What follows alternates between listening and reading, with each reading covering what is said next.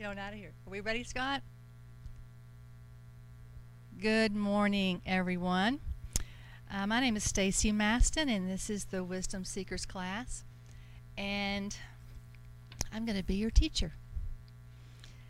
The Lord, earlier this week, um, I was reading, beginning to read Revelation.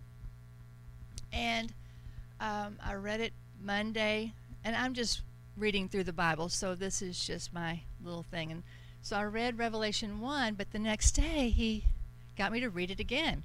And the second time that I read it, the very first verse stood out to me in that it had the word show, that John was being shown these things. And I just clicked on it. I mean, you know, the way we do.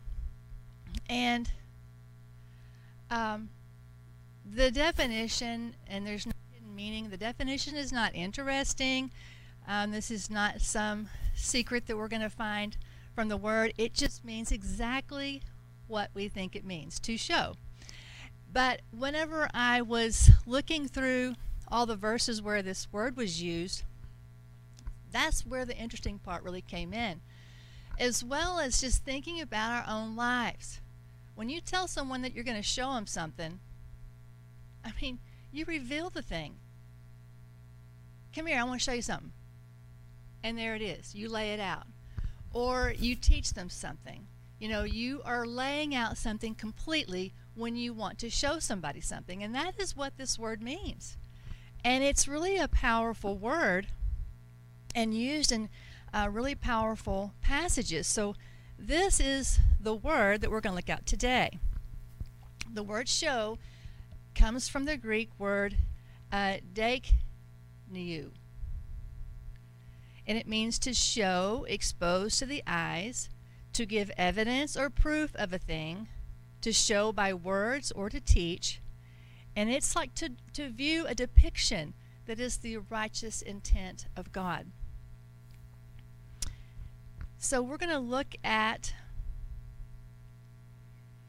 this first passage in John 5 19 through 20. This is talking about obviously Jesus speaking of the Father and how he deals with him with, regarding his daily activities.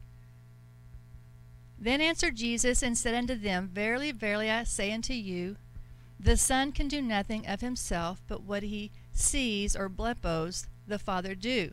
That word blepo just means to look at, behold, or perceive. For what things soever he does, these also do the Son likewise or does the Son likewise, I guess. I, maybe I should just use the, the King James, the doeth and the thoueths. For the Father loves the Son and shows him all things that himself doeth. And he will show him greater works, that's meizon, than these, that you may marvel. So the other word that I was going to um, bring to your attention is in verse 20 the Father loves the Son. That's not agapeo. That's phileo. I found that interesting. I think I've always, I probably don't even know if I've ever clicked on that before because I think you would assume it's agape, right? But this phileo is an interesting way for them to interact when you're talking about that friendship aspect of our relationship with the Father. You do something because you love someone, you have that friendship and so it's someone who can be trusted with the needs of another. And so the Father trusts the Son to do the things that he needs for him to do. He is his friend. And I really loved that aspect of it. But what I want to really emphasize is that we know that the Father wants to deal with us as sons in the same manner, showing us the things that He's doing, and that is how we prepare to do the things that He is showing us. And this is an open showing.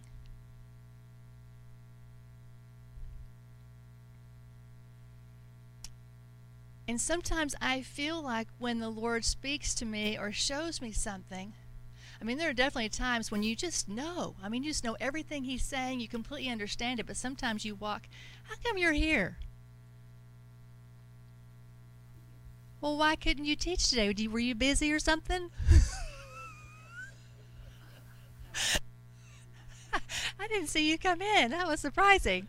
I'm sorry, everybody out there in land. I, I switched my I switched teaching places with Nancy, and there she is, just sitting like like that, just sitting there. I don't even know what I was saying. oh Lord. She, she was gone and being dead. She just didn't want to do it, she just passed it off. Wow. I'm just not feeling it this week. Yeah. okay, I'm really sorry. That, I was just like, what? She says thanks. Oh, my you all Lord. just like that, when you're showing something openly. well, as I was saying, you know, sometimes I feel like the Lord shows me something or He's speaking to me, and in that moment when you're in the Spirit, there the clarity is just really amazing and cannot be um, doubted. It's like you're just in a complete place of belief. And then there are other times you walk away and you go, okay, what was he saying? Okay, maybe I'm not, maybe it's just me. because I do that a lot. and I, and I, then I'm like, what? Uh, wait. So what exactly are you intimating and what are you trying to show me? And you walk away and it takes you almost weeks to really glean what the fullness of that nugget that he began. So there are different ways that the Father will show us things, but you know, as we are in the, the month of the prophet and we are really focusing on that relationship and him communicating with us and us being able to um, declare and to go forward based on what we're being shown, you know, honestly, I mean, I didn't look through this because of that. I mean, the Lord, how you know how He does? He just brings you to something, and you think, "Wow, this is relevant." Yay, God! And so, I just think it's really important for us to see that, um, and particularly in this time frame, I believe that maybe these types of encounters where we're shown something openly, so that we know clearly what to do, is what we're stepping into, um, where you're not three weeks out trying to figure it out. There's still that. He's always relational and bringing you into a point of understanding. But I do believe we've stepped into a, a place where the Father is going to be dealing with his sons in this manner. Um, I love this next passage under always in need of further splaining because the disciples who had been with Jesus um, clearly often didn't always fully perceive or understand the things that he was telling them. Even though he would explain parables and everything else, he's, they still walked in a bit of darkness, if you want to call it that. Because if he plainly told them that he was going to be crucified and all these things were going to happen, why then were they surprised in the moment that it happened and they all, you know, they kind of abandoned him in the midst of that, even though they knew ahead of time? So we recognize that the weaknesses that the disciples had and their humanity are the same weaknesses that we have in our humanity in dealing with the plan of God, even when it's told to us by Jesus. you know what I'm saying? We still miss it. We still rebuke it. We still, you know, have a hard time embracing it and saying, okay, we're with you.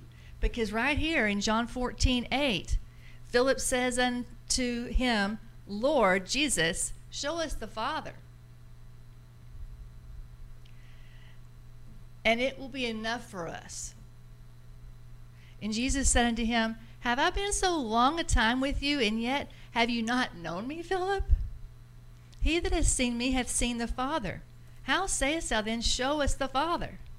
Believe thou not that I am in the Father, and the Father in me? The words that I speak unto you, I speak not of myself, but the Father that dwells in me. He does the works. Believe me that I am in the Father, and the Father in me, or else believe me for the very work's sake. Verily, verily, I say unto you, he that believeth on me, the works that I do, he do also. Shall he do also? Greater meizon works than these shall he do, because I go unto my Father. And whatsoever you shall ask in my name, that will I do, that the Father may be glorified in the Son. If you shall ask anything in my name, I will do it.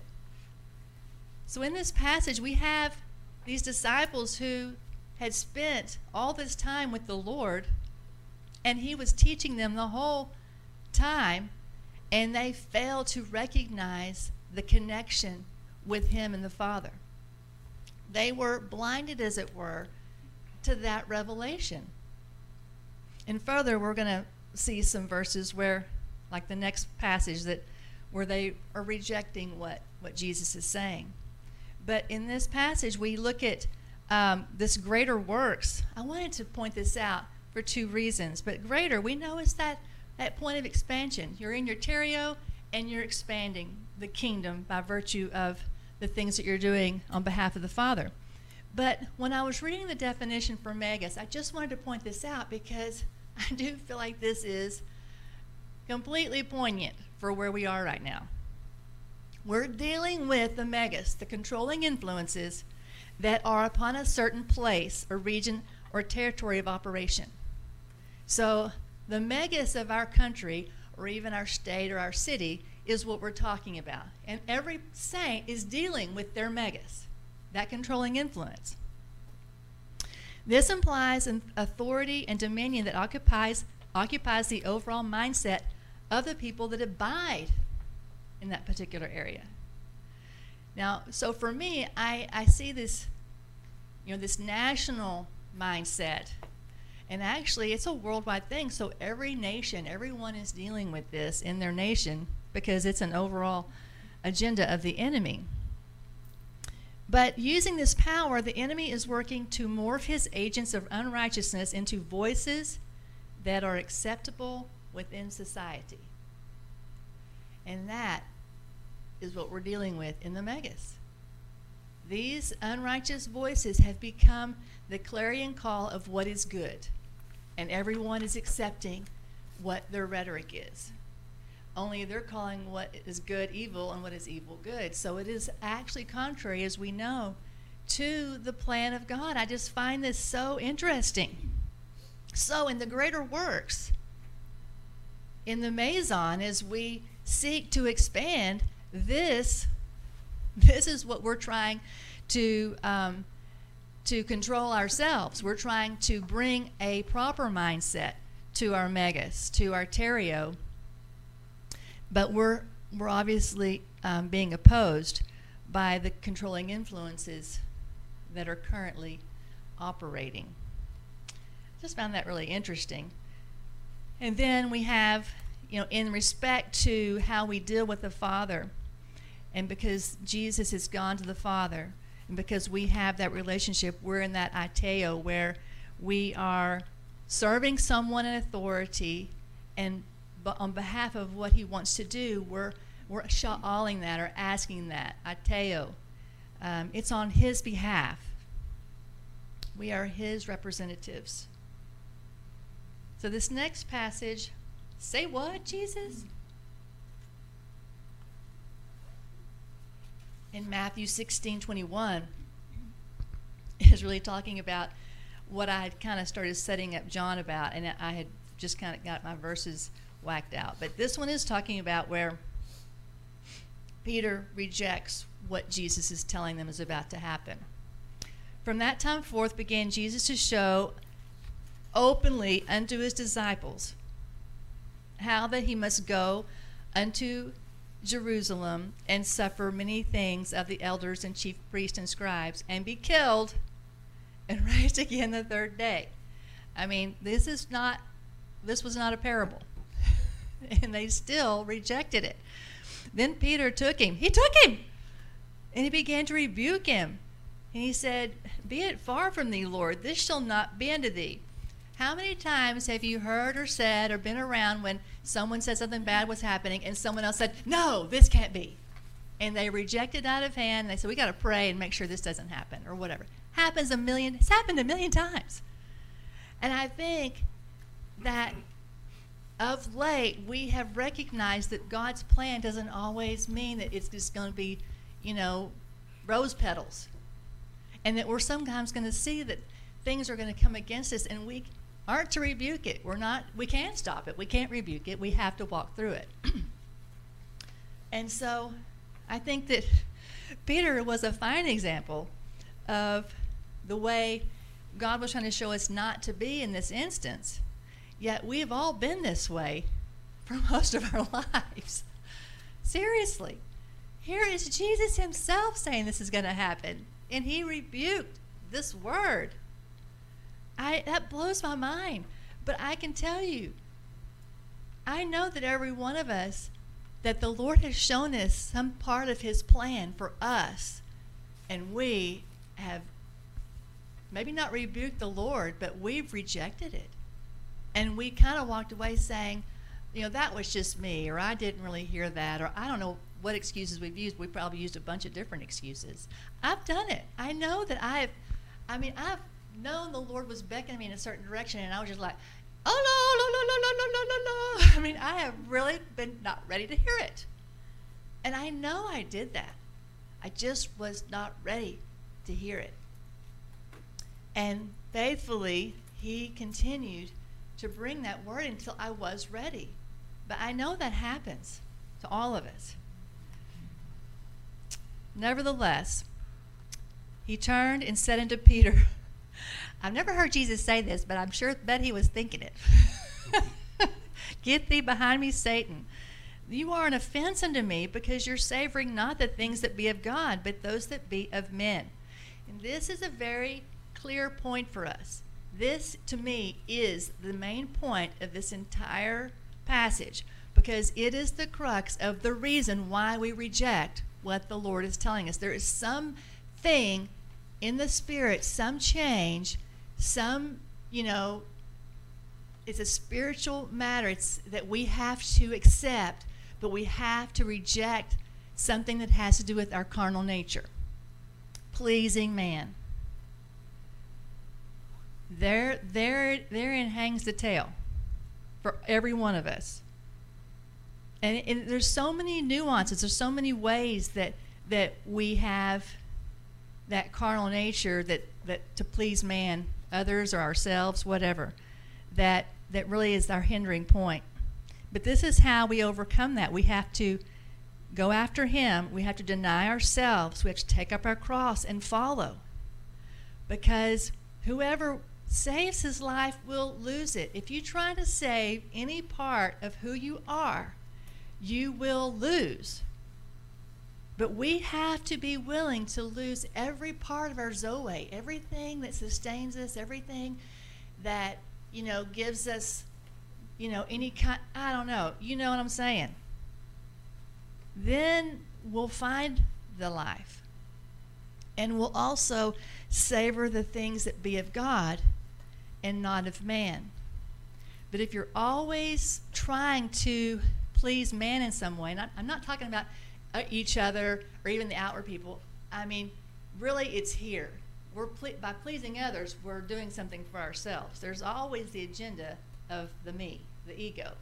So it always falls back on us and how we move forward is to only die daily. I mean, this is not a new message, but to me, it's a, a, new way I'm looking at this verse.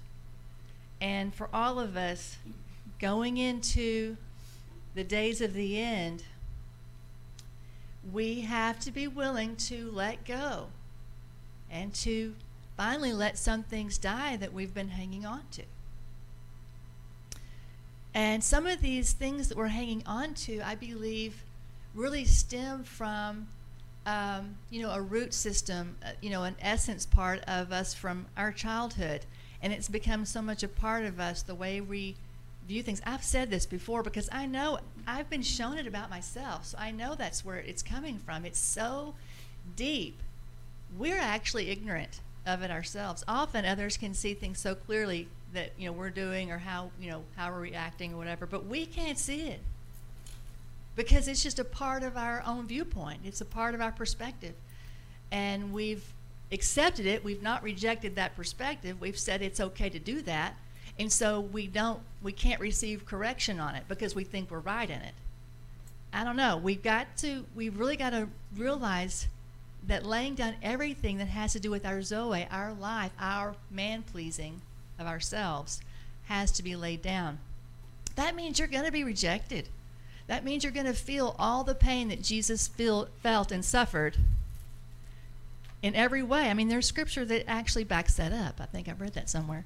We're going to, we have to feel all those things and suffer all those things that he suffered in order to be completely obedient and to not reject the word when Jesus brings it. I don't know. It, to me, this is just, and maybe he is just speaking to me. I want to receive it with my whole heart. I, I don't want to be the one that hinders me from hearing, seeing, knowing, and going. I mean, I've got to to know um, in my heart that I'm I'm letting go of those things that are my own Achilles' heel, as it were, because I got them, and I, I really don't want those to be the thing that causes me to fall. And you know, sometime as we go forward and things you know get really difficult, more difficult than we've known for 25 years, and we've had some difficult times. Moving on to disciples, remember John 2:18. Then answered the Jews and said unto him, What sign showest thou unto us, seeing that you doest these things? Jesus answered and said unto them, Destroy this temple, and in three days I will raise it up. Then said the Jews, Forty six years was this temple in building, and you're going to rear it up in three days? But he spake of the temple of his body. When therefore he was risen from the dead, his disciples remembered that he had said this unto them, and they believed the scripture and the word which Jesus had said. So, to me, this verse really speaks of that sign that even though he was addressing the, the Jews and their, their mindset, um, really what he said was obviously for the disciples at a later date. Because the, the sign, which is the semeion, really um, indicates the identity of God that's within a person when you you've been established in that covenant relationship and you've accepted your commission and you and then signs follow or when signs wonders and miracles those things follow someone who's walking in that point of identity so jesus who was walking in that point of identity it was proven further to the disciples that he was who he said he was and that what he was going to do because he had applied this sign was an application of the will, will of, of God upon him. The will of God was fulfilled. And so they hearkened back to the things that they heard Jesus say. And they're like, wow, I remember he said this was going to happen. And you know, when you hear that, when something happens to you and you're confirmed in something that you heard him say, and then something happens, you're like, oh my God, I remember when he said that to me. and so it what? It you know, it establishes what you believe doesn't it?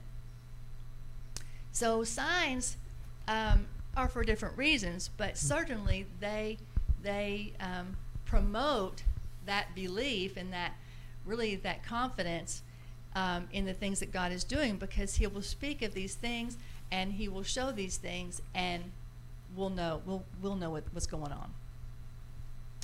All right, let's go to the next passage. Full exposure. John 20, verse 19.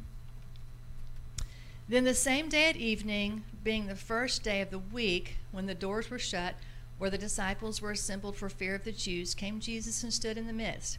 And he said unto them, Peace be unto you. And when he had, so said, he showed unto them his hands and his side. Then were the disciples glad when they saw the Lord. That's eido. Saw is eido and that just means to see and to know. Um, then said Jesus to them again, Peace be unto you, as my Father has sent me, even so send I you. So I just saw the connection here that he showed them, um, you know, some really important features of his crucifixion so that they would believe who he was. And so they did, they were glad when they saw it because they knew that this was the Lord. And Jesus, of course, was um, going to be speaking to them about their mission he declared peace unto them, that what they did would be fulfilled successfully. But I did think it was interesting that um, these two words, sent and send, were apostello for Jesus, but pempo, he was dispatching them. Not that they weren't sent. I think there are probably other passages that, that speak of when, you know, um, the apostles were sent and etc. But in this particular passage, there was a distinction. A more excellent way, 1 Corinthians 12:31. But covet earnestly the best gifts, and yet show I unto you a more excellent way, which he was speaking of the agape.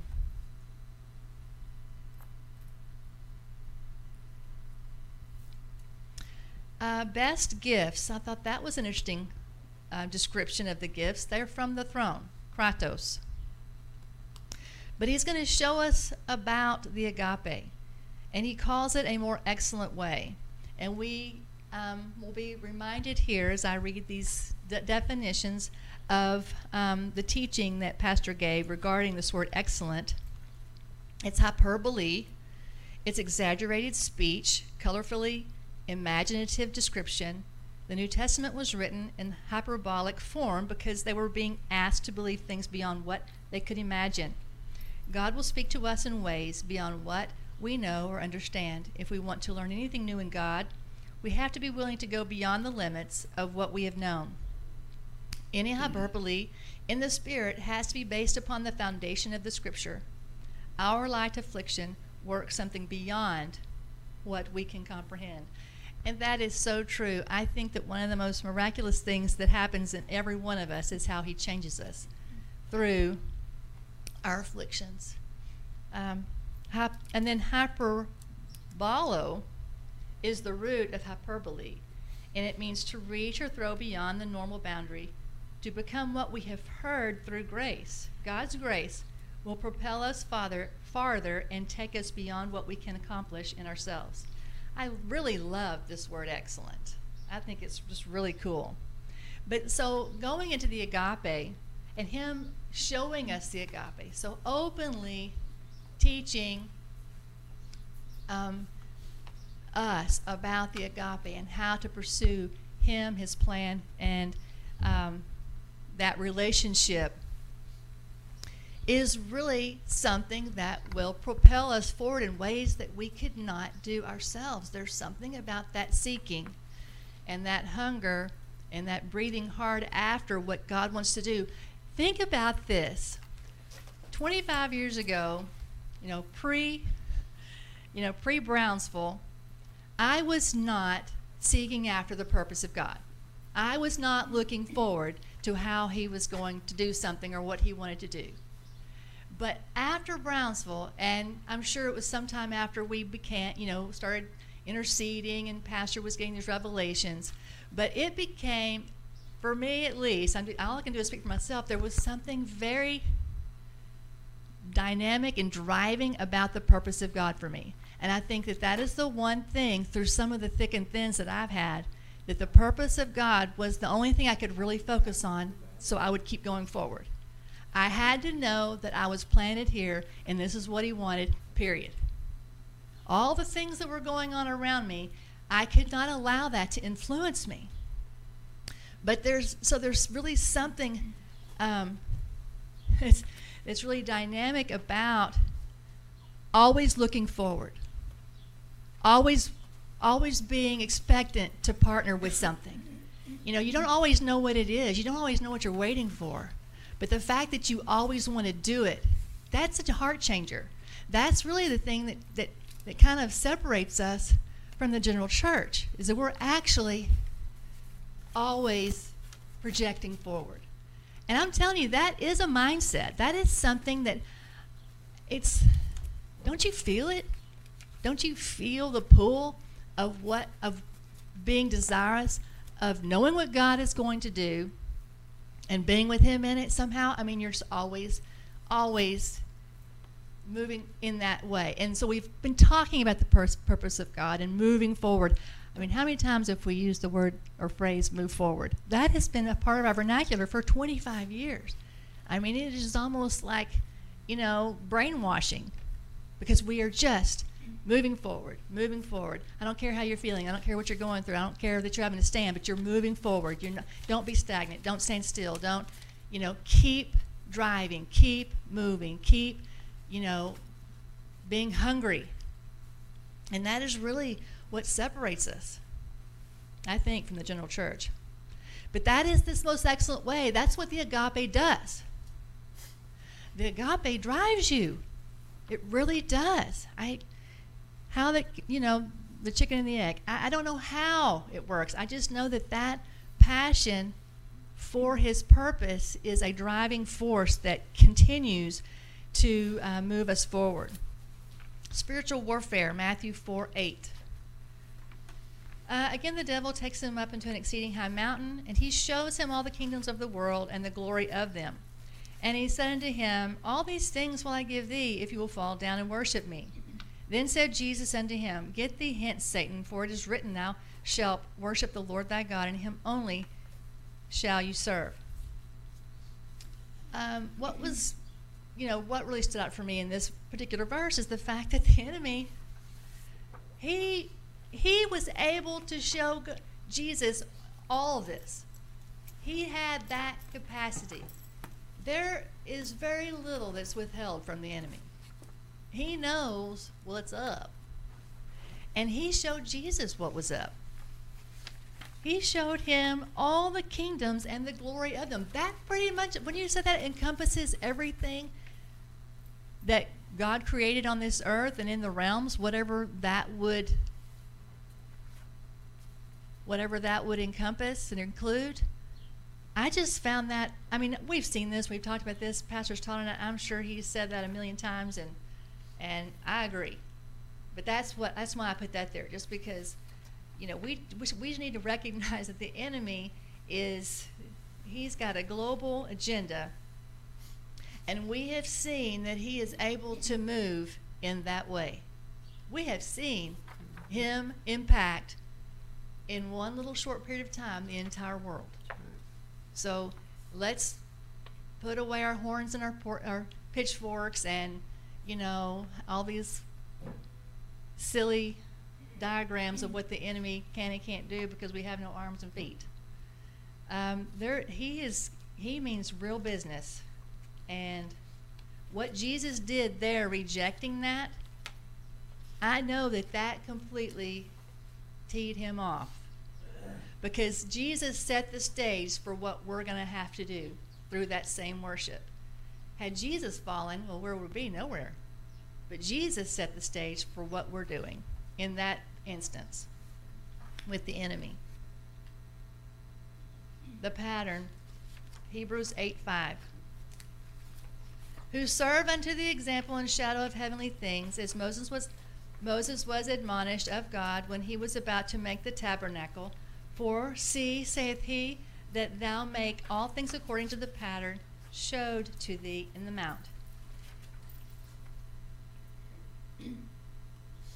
This is this is obviously um, a recount of what happened with Moses.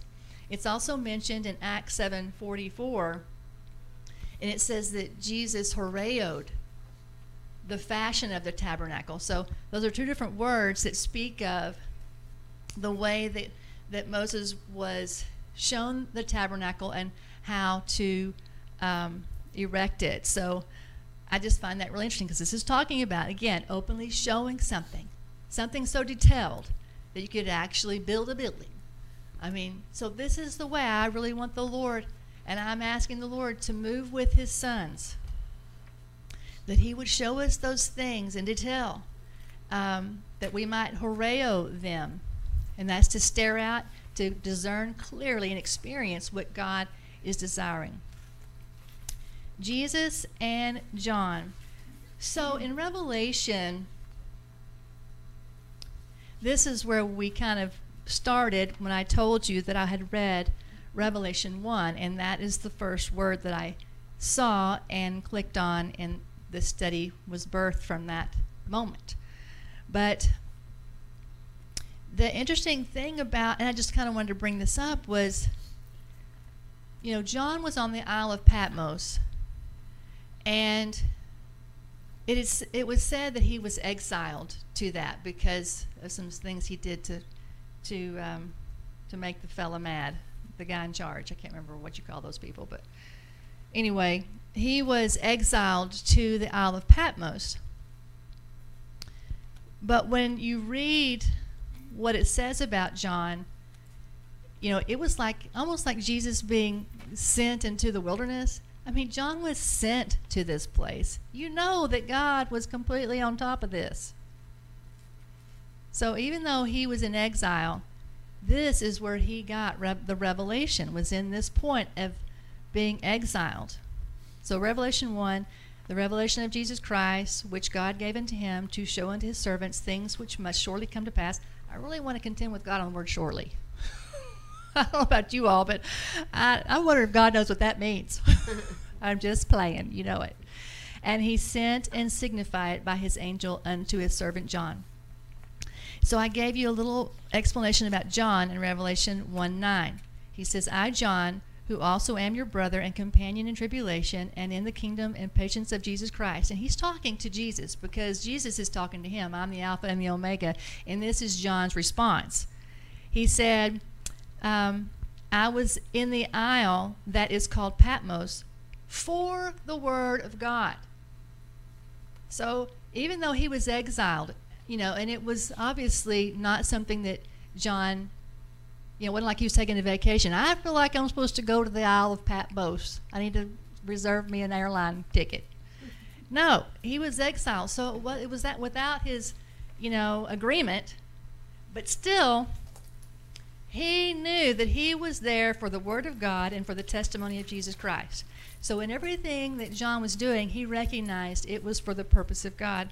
But this is the key I was in the Spirit on the Lord's day and heard behind me a great voice as of a trumpet.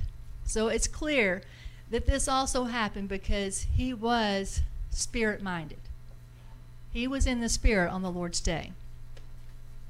And he was shown these things. Revelation 4 1 2. And this I looked, and behold, a door was opened in heaven. And the first voice which I heard was, as it were, of a trumpet talking with me, which said, Come up hither, and I will show thee things to come. I mean, things which must be hereafter. And immediately I was in the Spirit, and behold, a throne was set in heaven, and one sat on the throne. And then there's three other passages where uh, the angel sh- show, an angel showed him something, and etc. And those are listed there for you. But again, you know, when Jesus has something to show, or the Father, he is, you know, there will be times when he shows things very plainly. These this, these next couple of pages are the derivatives that are found with um, deca, uh. And the first one is anadekeo numi. I mean, anadeknumi. Deknumi. I'm sorry. I'm just kind of, I just kind of went on a little trip. I got lost for a second. Anna Dake Numi. And it's Dake Nail. Uh, this word means to lift up and show, to show forth or declare. And there were probably 10 of these. So in this next section, I did really um, kind of try to pare down to just a couple of verses to show examples of these words. Luke 10, verses 1 and 2. After these things, the Lord appointed other 70 also, and he sent them two and two before his face into every city and place, whether he found, uh, whether he himself would come. Therefore said he unto them, The harvest truly is great, but the laborers are few. Pray ye therefore the Lord of the harvest that he would send forth laborers into his harvest. So, interestingly, this word has been translated into the word appointed. So, what was going on is that these, these fellas, these 70, were being shown forth, appointed to do this work.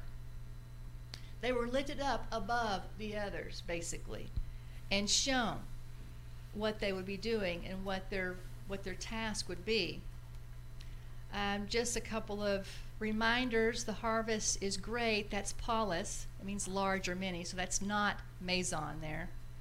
And the laborers being few, um, pastors told us about the oligos, the few there, which you know the oligos is just that that vital element um, that's small, but it brings life. It it actually blossoms into a fulfillment point. Um, so these laborers, um, God had invested His power into them to bring forth His plan, and they were, you know, the laborers are going to be what is brought forth to finish the end time harvest. See, Deomai, this point of prayer, where we pray for the Lord of harvest, it comes from that word deo, which means to bind. But this is to request someone to accept a burden of responsibility and to be bound to it. This is a prayer that we would find the will of God, we would submit to the will of God, and do the will of God. This expresses a point of supplication because supplication is always that partnership prayer about the will of God. So that Deomai, they were really praying that God's will would be accomplished by bringing these laborers, right? And then Acts 124, and they prosuchomai and said, uh, Thou, Lord, which knows the hearts of all men, show whether of these two thou hast chosen, that he may take part of this ministry and apostleship from which Judas by transgression fell, that he might go to his own place. And they gave forth their lots. I thought of you, Monica. And the lot fell upon Matthias, and he was numbered with the eleven apostles. So even in the beginning, with the apostles, they threw lots to figure out what was going to happen here. They obviously had been um, seeking the Lord. They prosuchomai to declare that the the disciples would be shown that God wanted to choose. They threw lots, and God show, did show who He wanted to be the apostle because it fell upon Matthias. That's just interesting.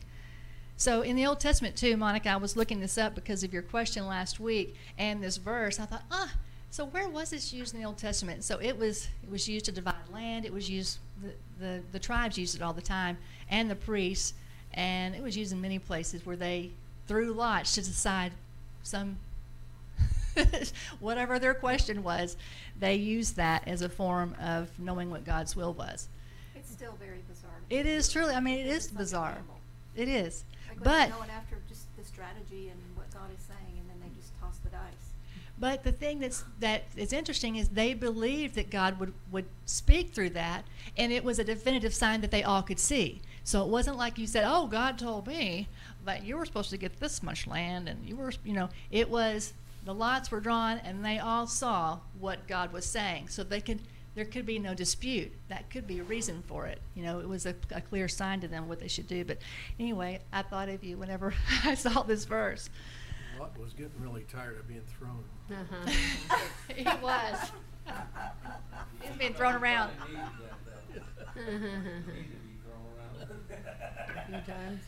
All right, let's look at. I'm doing pretty good. Um, in Numi, to show forth or to prove. In Ephesians 2 6 through 9, it says, And hath raised us up together and made us sit together in heavenly places in Christ Jesus, that in the ages to come he might show the exceeding riches of his grace in his kindness toward us through Jesus Christ, or Christ Jesus. But for by grace are you saved through faith, and not and that not of yourselves. It is the gift of God, not of works, lest any man should boast. Oh, I know you can see that big chart I have underneath there. I really got into this. Um, so, in, we're shown these the riches of grace. I, folks, the agape, he has openly shown us the riches of his grace, and it has just gone deeper and deeper and deeper. And there have been many showings of this revelation. I just marvel. I really marvel at that. But I love how his grace is listed as in Christotus. So the grace is found when we are in Christotus. This this Christotus is that partnership. It is that that extended hand of partnership that is empty. I want you to see how those root words go down to the bottom. We have been taught this many times, so this should just be a reminder. But I wanted you to see with your eyeballs. I want you to see the words. It literally says when you click on these words, this comes from this, this comes from this, this is akin to this, blah, blah, blah. And so these words are all very interconnected, which give a big picture of what it means to be Christotus, or to be Christos, or to be Creomai, because all these words all stem from the chair, which is that hand. That hand, that empty hand of partnership where you see nothing, but you you take it anyway in the hope of what God will do with that. But here is the thing that I also found. This is through Christ. Look at that. It's all the same words. Although it stems from Christos, which speaks of the Messiah who is anointed, and that Creo means to rub or to smear, but then everything else is boom, boom, boom. All these words. So, how is he going to show us this exceeding grace? It's going to show us in this partnership, in our acceptance of it, and our Christ like walk. I just think that is really cool. Super, super cool. But two, we have this is a gift, and that's not the charisma, it's just a present, a sacrifice of God. And obviously, we can take no credit. It's not of works, so that we can't take the credit. 1 Timothy 1 12 through 16. And I thank Christ Jesus our Lord, who hath enabled me, for that he counted me faithful, putting me into the ministry. That's tithemi, putting me into the ministry is a tithemi. We're talking about Paul, who was before a blasphemer, a persecutor, and injurious. But he obtained mercy because he did it ignorantly, in unbelief. And the grace of our Lord was exceeding abundant with faith and love which is in Christ Jesus. This is a faithful saying and worthy of all acceptation that Christ Jesus came into the world to save sinners, of whom I am chief. Howbeit, for this cause, again he says, I obtained mercy, that in me first Jesus Christ might show forth all longsuffering, for a pattern to them, praise the Lord, which should hereafter believe on him to life everlasting. This, we know when we think about the life of Paul and the things that he suffered and it says that he's protos, meaning that, in this he went first and he was really a bad dude. And it's really hard for any of us to compare ourselves to him because we haven't been running around killing Christians. Now we're all bad, but I think he really is the worst of the lot. I mean, he really, and that was a point that God wanted to make. It doesn't matter how bad you are, you can be accepted by me, and I will extend my mercy to you. And you can obtain mercy. I, I just found that so amazing. Um, but also the point about so that he could show forth his long suffering. So, yay. This is the way it's going to be, folks, if you think you're going to get out of it. So let's, sh- let's shoot down to the bottom of the page because this passage at the bottom also speaks about Paul.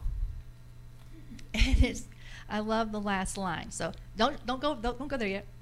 Acts 9, 13 through 16. Well, then Ananias, who's in the vision with the Lord, because the Lord's going to talk to him about Paul. And he's like, Look, I want you to check this fellow out. And he's like, Lord, I have heard by many of this man how much evil he has done to thy saints at Jerusalem. And here he has authority from the chief priest to bind all that call on your name. But the Lord said to him, Go thy way, for he is a chosen vessel unto me, to bear my name before the Gentiles and kings and the children of Israel. this is what this is what he's going to show. For I will show him how great things he must suffer for my name's sake. He didn't say how great he was going to be, because he's going to be great. He's going to be amazing. That's not what I'm going to show. What I'm going to show are all the things he's going to have to suffer. That is amazing, folks. That is an amazing verse.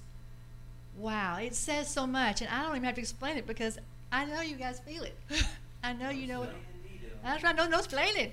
But that is just so, I just thought that was really cool. It tells you about the faith of Ananias too, because he was being told to walk right into the lion's mouth. Right, so this guy could kill me, you know, if he's not a changed man.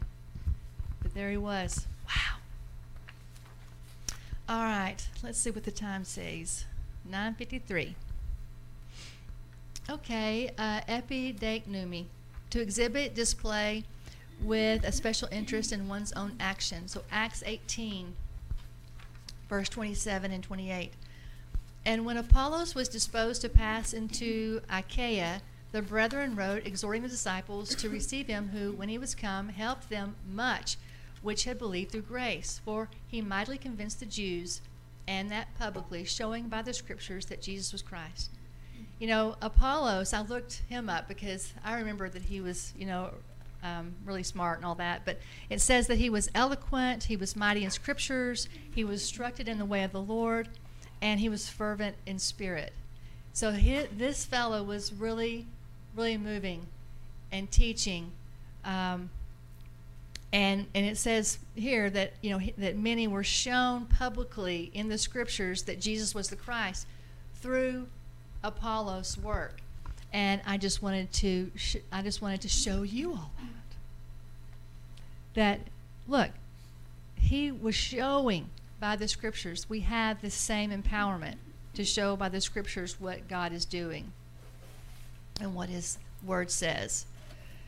Hebrews 6, 17 through 19, wherein God, willing more abundantly to show unto the heirs of promise the immutability of his counsel, he confirmed it by an oath, that by two immutable things in which it was impossible for God to lie, we might have a strong consolation, that is, Ischorus Paraclesis, who have fled for refuge to lay hold upon krateo, the hope set before us, proclama. How many teachings are in this one little verse? This is this is insane. Which hope we have as an anchor of the soul, both sure and steadfast, and which entereth into that within the veil. So, he's given us, um, he's given us this promise. He's, you know, he's basically made this covenant with us, confirmed it by an oath, and he's get to, so that we would have this strong consolation, this Ischorus Paraclesis. Ischorus is connected with the arche, so it's a foundational situation. It's God's foundational intent, along with that Paraclesis. So then, what would this Ischorus Paraclesis be? It would be a foundational calling forth from the foundation, the things that God has called us to be from the foundation. We are being called alongside. We're being made aware of that. It's part of what gives us that confidence. And that krateo, that krateo um, of the hope that's pro prokami, that's before us. You know, the kami is the objective. The pro prokami is how we view that that objective. So I, I love this this verse, the hope, the anchor of our soul. Um, you know, I have not sent in my first Saturday word, um, but I just feel like hope is something that God is giving right now. I need to send in my first Saturday word. well, I just saw that word hope, and it kind of reminded me that I hadn't done that yet because I just feel like everything I've done and all the activities that we've done, particularly through the month of the teacher seer, has, I mean, like, you know, that day of the seven. I mean, every time I, I did that um, halal, where I always ended up was hope. I mean, it was just like giving me hope, hope in this, hope in this, whatever I was saying, whatever the God was having me declare and praise Him for. I just felt hope. That was the end result, the end game, and that's the anchor of our soul. Hallelujah. Hallelujah. Uh, Matthew, oh, hupodecnumi, to show secretly, to make known or to warn. And Matthew uh, 3, verses 7 and 8. But when John the Baptist saw many of the Pharisees and Sadducees coming to his baptism, he said unto them, O generation of vipers, who hath warned you to flee from the wrath to come? Well, bring forth therefore fruits meet for repentance, which of course they were not going to do because they were from Abraham and, you know, they did not need to repent. But here's the thing how do we flee the wrath to come? Boom. We have to bring forth fruit of repentance. But they were warned. They were shown. They were actually shown openly, even though many or most actually rejected that. But there were some Jews who were turned and who did repent, and um, but not not most, as we know. Luke six forty six through forty eight. And why call me Lord, Lord, and do not the things which I say? Whosoever cometh to me and heareth me my sayings and doeth them, I'm going to show you who he is like. He's like a man that built a house, digged it deep, laid the foundation on a rock, and when the flood came and the stream beat vehemently upon that house, could not shake it, for it was founded upon a rock. And I loved this verse because we are showing forth that strength, that foundation. By what? Who comes to Jesus, who hears his sayings and does them. That is our rock. That is our strength. We are immovable if we do those things. And that is showing forth. It really is. I look at you, and you are a show of this. You are a house on a rock. I can see this. And um, I just think that's really cool. Now, my last words are going to be this. The last page, I just did a little study for you from that Christotus. I wanted you to see where this word was used. These are amazing passages of partnership. I'm not going to go over over them with you. I mean, I did it for you so you could read them if you have an interest. But and also, as you can see, that Matthew 11, that Christos, my yoke is Christos. That is not easy. But that's what that is. It's my burden is Christos. It's a partnership where you look at something that isn't, you know, fully developed. It's empty in a winter. It's you know you, the storm. I mean, you have all the descriptives. But that's that. That's what that yoke is. And we yoke ourselves to Him in that partnership. We we are completely committed. But anyway, that's an that's just for you if you want it. There were only like ten verses, so it was an easy thing to do. And so let me pray. Does anybody have any comments? I mean, I was just going like a rocket. So if anybody has anything they want to add, maybe it's just too late. I was on a mission. Father, I want to thank you for this word. I want to thank you for what you are showing your sons in this hour. I want to thank you for your partnership and um, really for the opportunity for partnership that just continues to be extended to us in growth and in depth, and the way you continually move us into a new aspect of learning about you and understanding that depth between us as deep calls unto deep, we are known. As we know as we are known. And I just feel us stepping into that in just greater depths of understanding. I pray, Father, that you would open our eyes and our ears in this season, that we, in ourselves, our carnality, our weakness, our infirmity, that grace would be sufficient to open and to, to help us to overcome those things that hinder us from moving completely in what you're showing. God, we love you, we praise you, and give you thanksgiving from our hearts for all that you have done. And we praise you for all that you're going to do. In Jesus' name, amen. Amen.